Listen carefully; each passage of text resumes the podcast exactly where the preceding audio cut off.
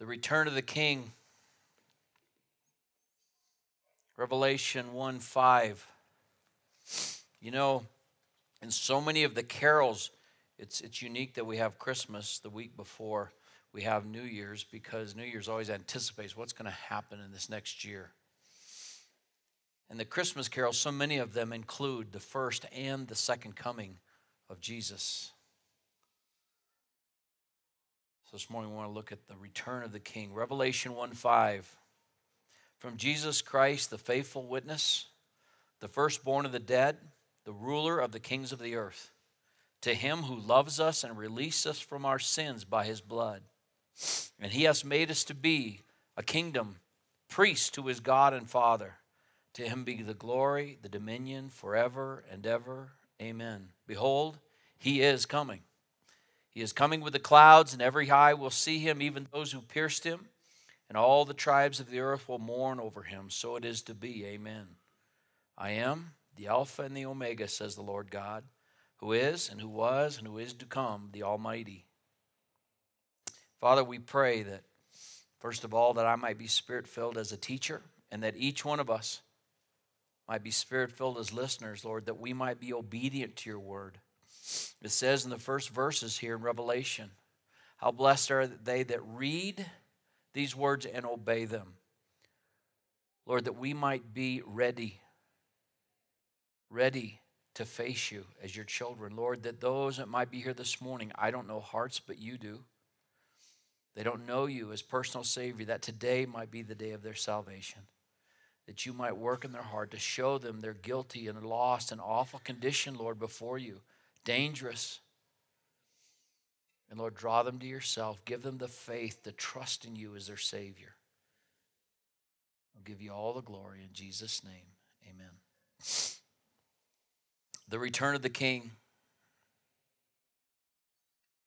There are two reactions in this present day when someone hears or you read a passage like this, you talk about the return of Jesus Christ. And that is apathy. And that could be on the part of believers or non believers because they just don't believe that Jesus is coming back. You say, Well, I believe it. Well, see, Jesus always said, If you love me, you keep my commandments. If you believe, you obey. Obedience and belief are connected. Or, as a faithful believer, there is the feeling of accountability and anticipation. Anticipation because we're going to finally see him face to face. 1 Peter 1 8 says, Though you have never seen him, you love him, and your hearts are filled with unexpressible joy and glory. But on that day, on that day when he comes in the cloud, there are only two reactions. And that is inexpressible joy on the part of believers because he's coming to rescue his nation and all those that have survived the tribulation, and complete and utter terror on the part of unbelievers because then they will know. Jesus said, when his disciples asked him just before he went to, went to the cross, they were going by the temple they said, What will be the time? What will be the signs of your coming? How will we know? Jesus gave warnings and he talked about the end of the world, the things that are going to be happening, the things that we experience today wars and rumors of wars, trouble on every hand. People are unthankful, children are rebellious, all kinds of wicked immorality, rebellion. He said, Our reaction to those things should be look up, your redemption draws nigh. But he said, This is not the end. And he said, Be careful during those times in Matthew 24, because many will say, Here's Jesus, or there's the Christ, or here's the Messiah. Oh, he's in here. Come here and, and meet him in secret. He said, Because when I come, every eye will see me. There'll be no question. You see, by that time in the tribulation, they're going to know who's pouring out all of this wrath on the world. There'll be no question. The first time most people missed him, most denied him, even his own nation rejected him. so that we as Gentiles might have this opportunity, this age of grace. But the second time, no one will miss it. No one will miss it. Verse 7, he says there, Behold, he is coming with the clouds, and every eye will see him. Everyone will know. What is the reaction? Why is there this reaction? First of all, because of who he is. First of all, John 1, he is the God of the ages. He was in the beginning with God. He is the God of creation. All things were created by him, and without him was not anything created that was created. He is the faithful witness. John 1:18 says, "No one has seen God at any time, the only begotten God who is in the bosom of the Father, he hath explained him." Jesus said in his high priestly prayer in John 17, "Father, I have completed the work that you have given me to do." I have glorified your name on the earth. Now glorify me with the glory that I had before he came into the world. He completed his work. At the cross, he completed everything there was to do for our salvation before he died. Jesus said, It is finished. He's the Redeemer. He washed us from our own sin in his own blood. And because of that, he is the righteous judge. He is coming to bring judgment. The first time he came to bring salvation, the second time he comes bringing judgment. And that's why. And every heart is going to know that. And in terror, it says in Revelation 6:12, John said, I looked, and when Jesus broke the second, the sixth seal, the seal is the title deed to the earth. And as Jesus unrolls those seals, he's fulfilled all that is necessary for him to buy back what he created in the first place. It was wrecked by sin and by Satan. And he unrolls and he breaks the, the sixth seal. And there was a great earthquake, and the sun became black as sackcloth made of hair, and the whole moon became like blood. And the stars of the sky fell to the earth as a fig tree casts its unripe figs, figs when shaken by a great wind. The sky was split apart like a scroll when it was rolled up, and every mountain and every island were moved out of their place. Then the kings of the earth, and the great men, and the commanders, and the rich, and the strong, and every slave and free man hid themselves in the caves and among the rocks of the mountains. And they said to the mountains and the rocks, Fall on us and hide us from the presence of him who sits on the throne and from the wrath of the Lamb.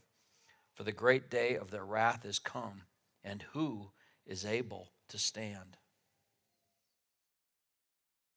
See, many men resist God in this life, and they think they've got this opportunity to stand like Pharaoh. Every time Pharaoh endured another plague, what did he say? He said what a lot of people foolishly say today whatever doesn't kill me makes me stronger. No, it just made him harder, it made him more bitter. Until one day his whole army was destroyed. But in that day, every knee will be shaking, every Every heart that doesn't belong to God will be in utter terror of the wrath that's coming down. See, God's going to allow Satan to bring all the forces of the world together to destroy his people there in the valley of Armageddon. And at the last minute, Jesus is going to appear. And they're going to think, oh, here's our opportunity. Turn your weapons on Jesus. And the Bible says a sword comes out of his mouth. In Isaiah 13, it says they melt before him they just melt away. Because no one can stand before the judgment and the wrath of God. What is our reason of anticipation? It is in the promise of Scripture. Clear back from Genesis 3:15 that there would be a redeemer to redeem us from sin. The prophecies of Isaiah that one day we would have that ruler and the government will rest upon his shoulder and he will be called Wonderful Counselor, the Mighty God, the Everlasting Father, the Prince of Peace, and of his kingdom there will be no end. We hope for that. for the redemption of the earth. Even the earth today, Romans 12, groans in anticipation of being redeemed. He subjected all of creation because of our sin.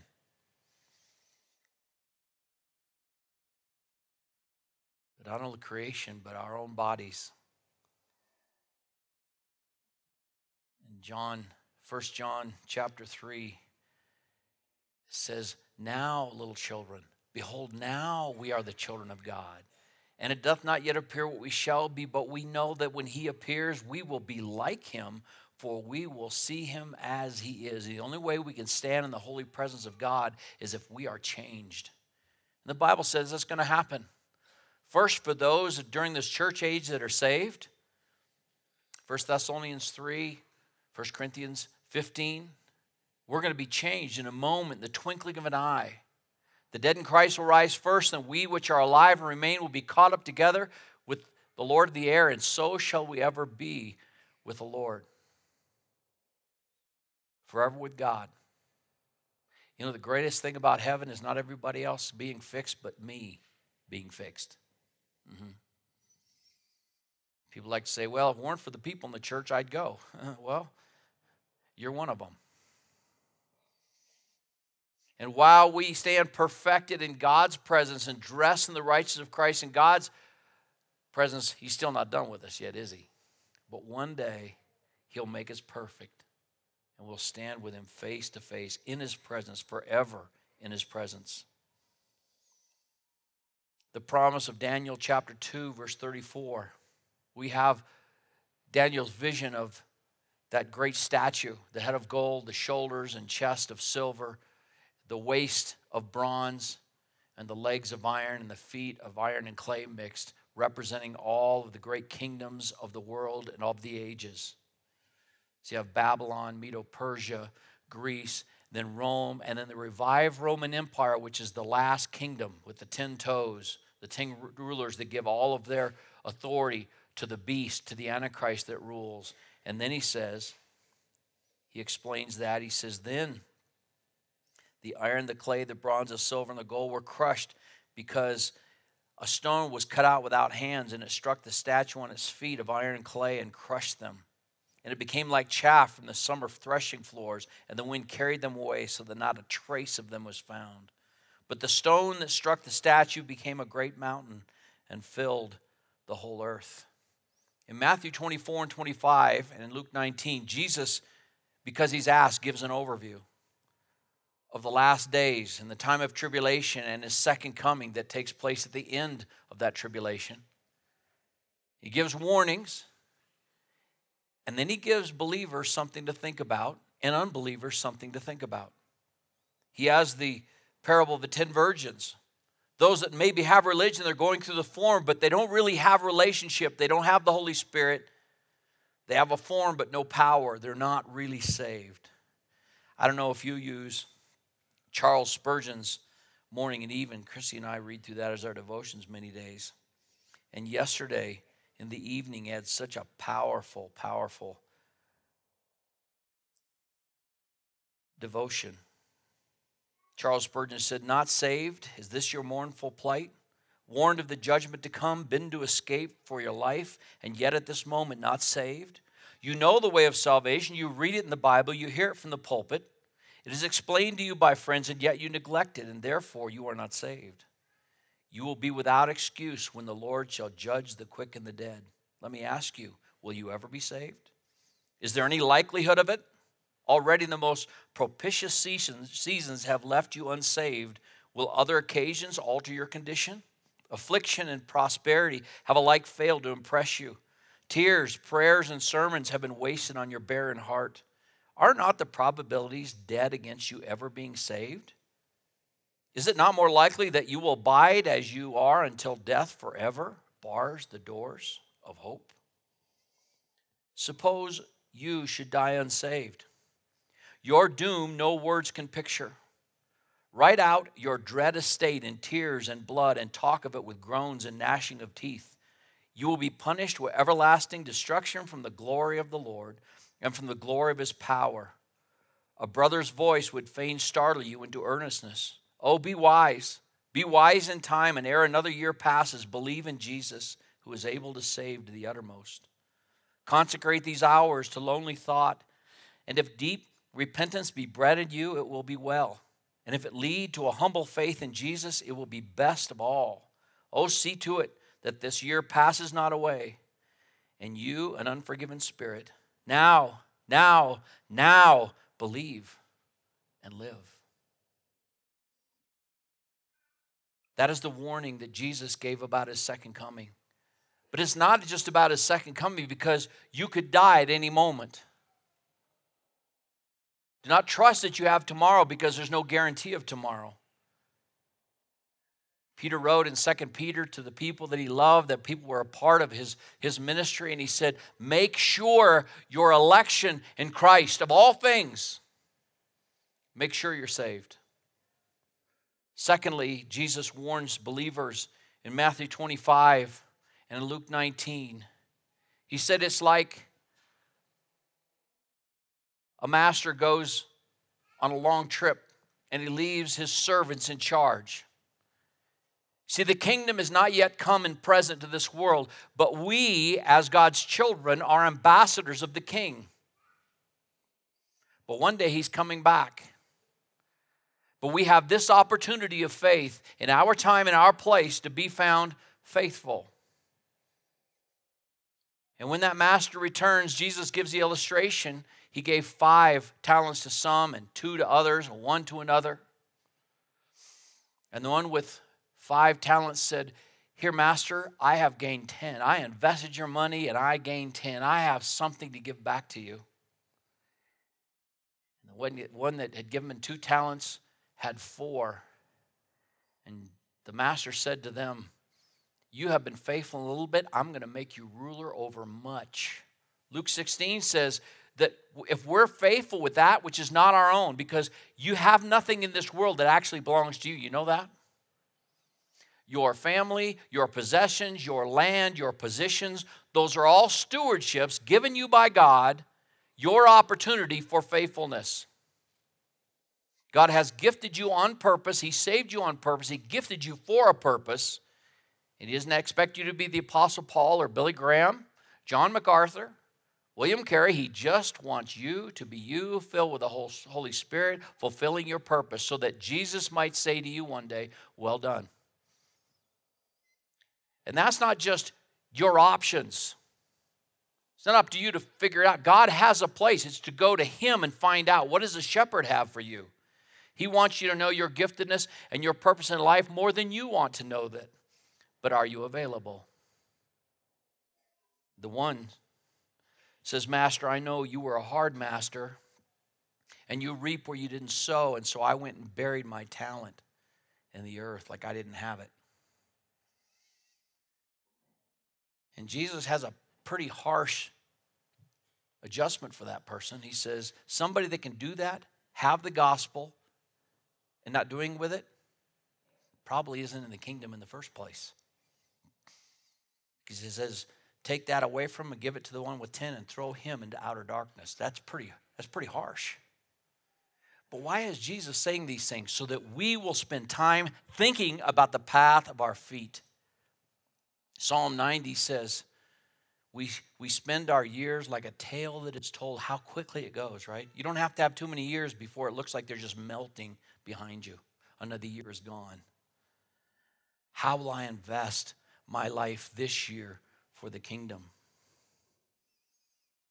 And yet we have so many worries, don't we? So many things that can distract us. Matthew 6 25, Jesus says about worry. Don't be worried about your life, what you will eat or what you will drink, for your body is what you will put on. Is not the life more than food and the body more than clothing? Look at the birds of the air. They don't sow or reap or gather into barns, and yet your heavenly Father feeds them. Are you not worth more than they? And oh, the joy of a believer that begins to just rest in that provision. You can worry if you want to. But as a believer, you have a provider that's trying to get your attention and lead you and provide for you overwhelmingly. And the great part of that is the fact that He is the one doing it, and you know that. It's not just the thing He provides, is that you have that relationship and He hears your prayer. And He provides so richly.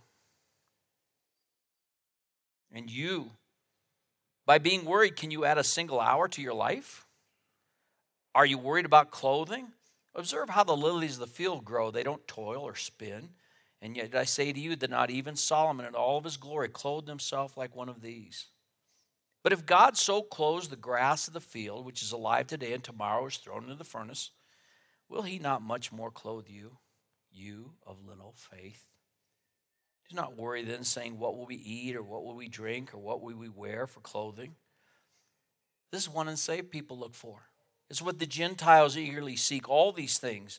Your heavenly Father knows that you need all these things. But seek first his kingdom and his righteousness, and all these things will be added unto you. So don't worry about tomorrow. Tomorrow will care for itself. Each day has enough trouble of its own. Seek first the kingdom of God and his righteousness.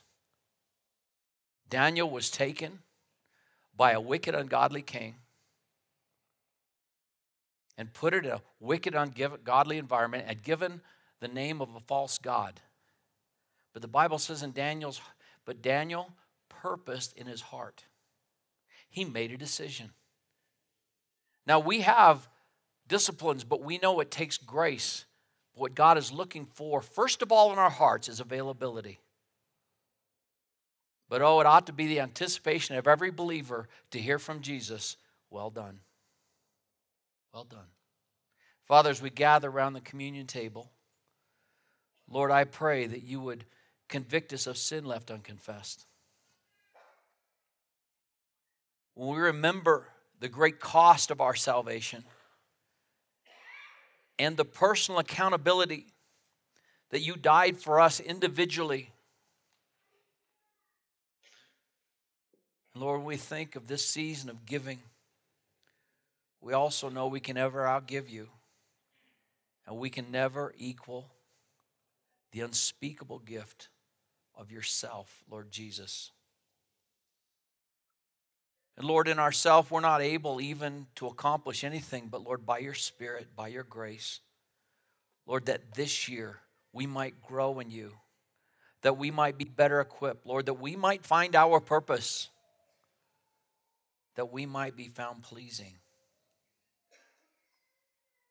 And Lord, that we might be looking up.